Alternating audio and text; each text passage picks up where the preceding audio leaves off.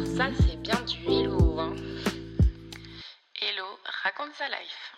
Ça va? Ouais. Bon. Coucou, j'espère que vous allez bien. Aujourd'hui, je vais vous faire un nouvel épisode euh, un peu spécial puisque je suis avec mon papa. Bonjour. Comment ça va, papa? Ça va très bien. Super. Alors, euh, du coup, donc j'ai fait l'épisode tout à l'heure avec maman. On va faire des questions un peu similaires, mais bon, c'est aussi spontané, donc, euh, donc voilà, si tu veux parler de choses et d'autres, euh, sens-toi libre. Euh, alors, j'ai commencé par lui demander si elle se considérait comme une personne positive. Est-ce que tu te considères aussi comme une personne positive? Je, oui, je me considère plutôt comme positif parce que je pense que qu'il y a plus de bonheur à trouver euh, dans la positivité que dans la négativité et que de toute façon, euh, qu'on soit positif ou négatif, euh, ça, ne change rien aux choses, si ce n'est qu'on dégage plus de, de joie de vivre quand on est positif. Ouais, mais du coup, des gens, ils n'y arrivent pas forcément. Est-ce que tu penses qu'il faut genre se forcer à être positif? Ou comment, comment tu fais ça? Bah, se forcer, non, mais euh, cultiver. Euh, c'est-à-dire, euh, qu'est-ce qu'on nourrit à l'intérieur de soi? Est-ce qu'on nourrit, on a tous une part où on est, on est, comment dirais-je, atti- sinon attiré, en tout cas, on a un attrait pour ce qui est plutôt négatif, et on a aussi tous une part de soi qui est intéressée par ce qui est positif. Et la chose qui pour moi est importante, c'est de nourrir la dimension positive, c'est euh, euh, de, de- peut-être de trier ces sources euh, de- d'informations, de, documentation, de, sans être dans le déni, mais de, faire du tri pour ne pas s'installer uniquement dans des, dans des données qui sont noires ou négatives, mais aussi se, nourrir donc de, de choses belles. Et je pense que ça permet de- d'aliment- d'alimenter et puis de faire grandir sa positivité. Ok, très bien. Euh, alors, je sais plus dans quelle ordre j'ai posé les questions, mais bon, on fait ça spontané. Alors, je vais aussi demander, euh, pour toi, qu'est-ce qu'il te faut pour réussir en gros ta journée ou passer une bonne journée? Genre, est-ce qu'il y a des habitudes, des éléments ou des modes de pensée qui, qui aident à ça? Alors, pour réussir une bonne journée, je dirais qu'il y a déjà, ce qui est important, c'est euh, d'innover, de faire des choses dont on n'a pas l'habitude. Ça peut être quelque chose de très très basique, genre euh, prendre un nouvel itinéraire pour aller d'un point A à un point B Mhm. euh, au lieu de celui qu'on a l'habitude de prendre tout le temps, tout le temps, tout le temps. Euh, et puis, hum, la question, c'est pour réussir sa journée. Oui, ou enfin, te sentir bien dans ta journée. Parce Oui. qu'après, bon, réussir, euh, voilà, Oui, oui, c'est relatif. mais- Oui, oui. Voilà, euh, donc, euh, donc voilà. l'idéa- idéalement, je dirais, c'est bien aussi, c'est une journée où il y a du rire. Mhm. Voilà. Et puis, et puis où on a l'impression d'avoir fait du bien à quelqu'un. Ok, Où J'ai l'impression d'avoir fait du bien à quelqu'un. Là, pour moi, c'est vraiment une journée réussie.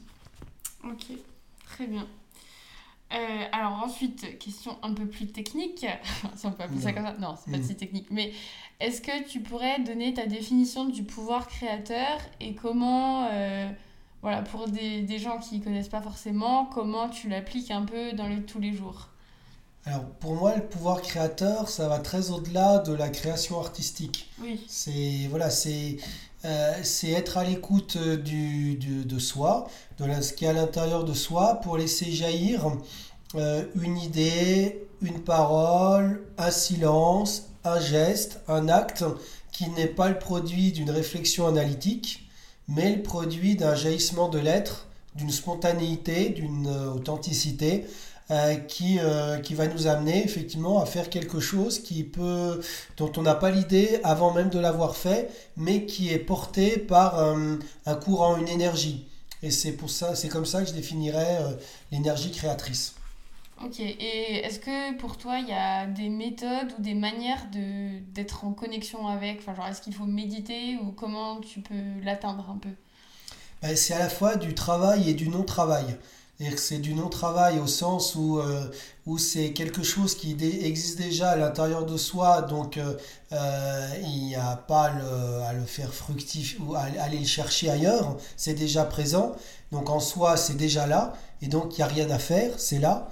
Et en même temps, c'est quand même du travail parce que, bah, un peu comme un sportif de haut niveau qui atteint pas une performance assis sur son canapé, il y a quand même une, une attention, une vigilance, une habitude à, à créer pour laisser cet espace intérieur s'exprimer, pour ne pas l'étouffer euh, sous, euh, bah, sous, des, sous, sous, sous, des habitudes ou des routines. Et pour ça, par exemple, ben, c'est éviter d'avoir toujours l'esprit accaparé par, euh, par l'extérieur. Par exemple, ben, quand j'arrive chez moi, ne pas tout de suite allumer la télé pour me mettre devant un truc, et en général même sans intérêt, en ayant l'esprit complètement happé par euh, l'image sans intérêt qui défile à la télé, mais m'offrir des espaces de silence, de, de vide aussi, euh, mhm. de méditation. Mais la méditation, ça peut être bien sûr euh, assis en tailleur sur un, sur un canapé, mais ça peut aussi être une activité où la pensée est, est fixée sur un, une, une, activité du genre jardiner, faire un pulse, mhm. tricoter. Tout ça, pour moi, c'est aussi des formes de méditation euh, c'est-à-dire qu'on n'a pas les, pensées qui cogitent, qui s'agitent comme, euh, un, cheval au galop, mais on a l'esprit euh, reposé, en paix et, qui est capté par, par une activité calme. Ok, très bien. Est-ce qu'il y a des je sais pas comment dire ça, mais genre un conseil ou quelque chose du fait de ton grand âge. Non, je rigole. mais bah, est-ce que de ton, de ton expérience de vie, tu as, pu retirer, as pu tirer des conclusions du style euh, telle chose est plus importante qu'une autre ou. Euh, ouais, enfin voilà. Est-ce que, est que tu peux en tirer des conclusions? Bah, comme ça, ce qui me vient, euh, c'est dans la, la, relation aux autres, on passe, on dépense et à mon avis on gaspille beaucoup d'énergie à, à, défendre des points de vue, à défendre des opinions. Et en fait, on n'a jamais d'opinion. On ne fait que capter des opinions collectives. Alors ça a été théorisé par Taylor de Chardin qui parlait de la noosphère. Mhm. Ce sont comme des nuages qui passent au-dessus de nos têtes, qui sont des agrégats de pensée, d'opinion. Et nous, on ne fait que capter un nuage par rapport à un autre qui on va dire bah ça je pense que je, je, je, je, défends tel sujet mais en fait c'est jamais un sujet original. On ne fait que faire comme que répéter ce que disent d'autres. Par exemple, pour prendre un exemple euh, contemporain ou actuel, bon, la retraite, on peut dire euh, je suis à fond pour la, le maintien de la retraite à 62 ans parce que l'humain doit passer avant l'économie, parce que c'est une question aussi du bien-être collectif, versus on peut dire mais euh, la réforme est nécessaire parce que l'âge de vie a augmenté, il faut être pragmatique, il faut être réaliste. Euh, c'est une condition sine qua non pour, euh, pour, pour, que le système reste finançable à, à moyen long terme. C'est jamais qu'une opinion contre, contre, une autre, on peut y laisser beaucoup d'énergie à, en défendre, sachant que les opinions, elles sont évolutives et elles, sont, elles peuvent être euh, variables dans le temps, même pendant une, journée entre le matin et le soir. À mon avis, il faut plus s'accrocher à des valeurs, à des valeurs auxquelles on tient et qui nous portent, comme la tolérance, le respect des autres, et, défendre ses valeurs, et y compris euh, bah, se confronter aux autres pour, euh, pour, pour, euh, pour défendre ses valeurs, plutôt que s'accrocher à des opinions qui passent comme des nuages qui passent dans le ciel et qui, qui ne valent pas le coup qu'on y dépense autant d'énergie. Merci beaucoup pour cette réponse, c'était très intéressant. ensuite, encore une petite question. pour toi, qu'est-ce qui est important quand on prend une décision? Qu'est-ce qu'il y a à prendre en compte alors, quand on prend une décision, souvent on est face à un dilemme. On a le choix entre faire A, faire B, ou prendre le chemin A, prendre le chemin B, et on ne sait pas quoi faire. On, a, on hésite, euh, et du coup, euh, on a bien du mal à se, à se décider. Bon, après, comment faire face à ça? Bon, alors, euh, peut-être que c'est un conseil qui a déjà été donné précédemment, mais il y a une méthode qui consiste à couper le mental à descendre sa respiration dans son ventre, euh, un peu comme une méditation, mais euh, voilà, à, arrêter ou tenter d'arrêter le flot des pensées, ou au moins le ralentir. Et une fois qu'on est bien installé dans sa respiration, qu'on est vraiment attentif à sa respiration, on a ce qu'on appelle descendu les hertz du mental, on s'est on calmé, et là se mettre dans le chemin. Dire qu'est-ce que ça me procure comme sensation, comme ressenti, de prendre cette option-là. Et puis on voit, on constate si c'est euh, un resserrement du ventre, si c'est un relâchement, si c'est euh, un soulagement, si c'est une crispation. Et puis au bout d'un moment, se dire, bon bah là, je me place dans le chemin B, j'ai pris cette décision, je me projette sur le moment où j'ai pris cette décision-là. Et qu'est-ce qui se passe à l'intérieur de mon corps? Et là, on regarde pareil ce qui se passe. Et parfois, bah, c'est une grille de lecture qui donne une indication sur le chemin qui va provoquer de relâchement, une sorte de soulagement, de libération. Et puis le chemin qui, lui, va crisper, va laisser un sentiment d'inachevé ou euh, d'inexactitude ou euh, de, non-correction par rapport à soi-même. Voilà une, grille de lecture pour prendre, pour prendre une décision difficile et on en a souvent à prendre, parfois pour des grandes choses et parfois même pour des petites choses. Mhm. Ok, merci. Euh, du coup, cette question, je n'avais pas posée à maman, mais euh, est-ce qu'il y a des choses de, ton enfance ou genre de, de comment c'était avant que tu trouvais mieux? Ou genre, par exemple, quand il n'y avait pas Internet ou tout alors, globalement, euh, je suis très méfiant de, de l'opinion consistant à dire que c'était mieux avant. Parce qu'il y a aussi beaucoup dans le SCAB, dans, dans cette façon de penser, aussi une sorte de nostalgie du temps d'avant où on était plus jeune. Les gens ont fait ce qu'ils regrettent. Parfois, c'est pas le temps d'avant, mais c'est leur jeunesse. Mm. Euh, et puis, euh, il y a toujours aussi dans notre culture le, mythe du jardin d'Éden, du, du paradis perdu, qui pousse à considérer que, bah, encore une fois, c'était mieux avant. Mais ceci étant, objectivement, quand on regarde les choses, je trouve qu'il y a beaucoup de choses qui sont mieux aujourd'hui. Euh, sur l'égalité femmes-hommes, sur euh, le rapport entre les gens, sur une forme de tolérance aux, différences. Par contre, il y a un truc qui était sympa avant, c'était l'insouciance. Aujourd'hui, on se fait beaucoup de soucis et on a un système de pensée collective, d'environnement médiatique euh, qui nous amène euh, ben, à, nous faire du souci parce qu'on est très souvent confronté ben, à tout ce qui se passe, parfois des faits divers à l'autre bout du, pays ou, ou, plus loin encore, à tout ce qui se passe aussi de, bien sûr de mal dans le monde et, et à, à créer une sorte d'environnement assez anxiogène par rapport à tout ça.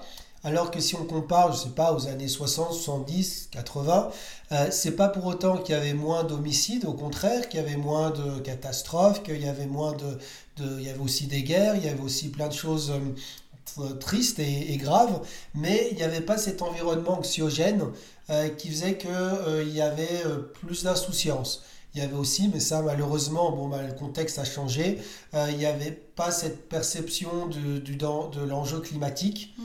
euh, même si c'était en germe, hein, mais on n'en avait pas, on l'avait pas encore conscientisé comme aujourd'hui. Et donc, si je regrette quelque chose, c'est la forme d'insouciance de cette époque-là. Ok, très bien, merci. Euh, ensuite, je voulais te demander si tu avais une citation ou un, un, adage ou plusieurs que tu aimes bien et que tu voudrais partager. Euh, alors quelque chose de court.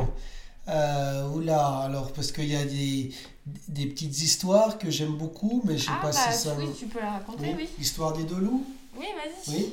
Alors en fait, c'est un, un, Amérindien, euh, un sage amérindien qui euh, croise un, la route d'un enfant, et puis l'enfant sait que c'est un, sage, et donc il commence à parler. Et puis à, un moment, le sage dit à l'enfant, tu sais, à l'intérieur de toi, tu as deux loups.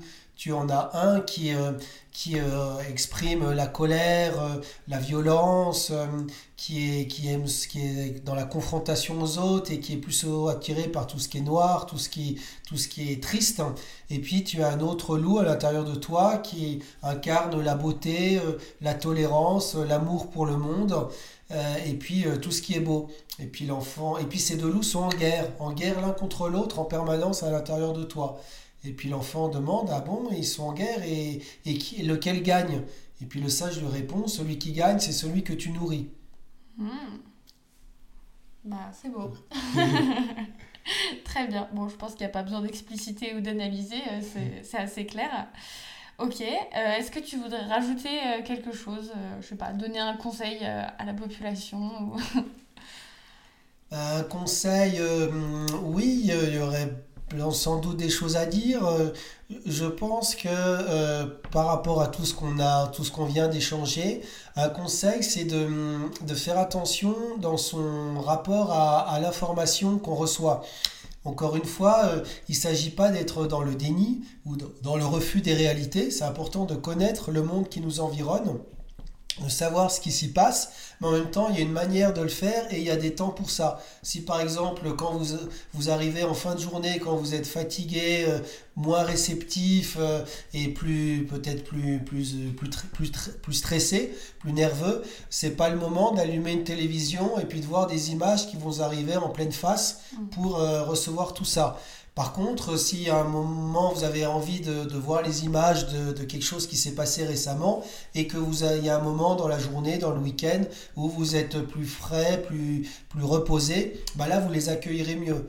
Et sinon, le rapport plus distancié à l'information, on le trouve plus facilement en lisant dans la presse écrite, parce que la lecture crée cette distanciation, et, euh, euh, et, à la radio aussi, même si euh, y a, la radio c'est une sorte d'intermédiaire.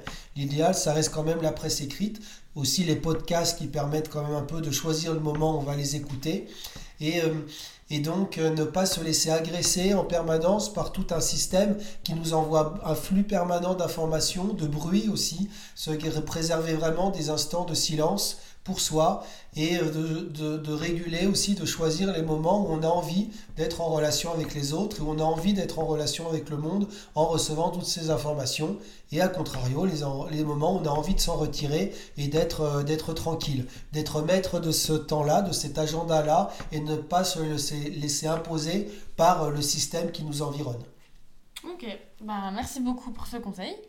Est-ce que maintenant tu as un conseil en lecture ou film ou autre? Bon, ça peut être en rapport avec ce qu'on vient de dire ou pas, mais voilà, est-ce que tu as quelque chose à conseiller? Oh, bah, mon conseil euh, lecture, euh, oui, bien sûr. Alors, hum, il y a euh, un livre que j'avais beaucoup aimé, qui est un livre d'Éric Emmanuel Schmitt, mhm. qui s'appelle L'Évangile selon Pilate où il raconte l'histoire de Jésus vu depuis Ponce Pilate, qui est un point de vue un peu original, mhm. et puis surtout avec euh, voilà, une lecture un peu historique et décalée et intéressante de, de l'histoire de Jésus. Sinon, bah, il y a toute l'œuvre d'Albert Cohen que j'aime beaucoup. Et puis, puis voilà, et puis en film, euh, alors mais un peu mes références, euh, c'est La Rose pourpre du Caire de Woody Allen. Euh, et puis, et puis euh, voilà, un film très émouvant mais un peu triste, Elephant Man. Mm. Et puis peut-être plus récemment les films de Damien Chazelle, La La Land et puis Babylone. Ok. Merci beaucoup. Euh, voilà, tu veux rien Non, bah merci pour ce temps très appréciable passé en votre compagnie. Et ben voilà, c'était un plaisir. Donc euh, n'oubliez pas de nourrir votre bon loup. Et je vous dis à la semaine prochaine. Bisous. C'était Hello, raconte sa life.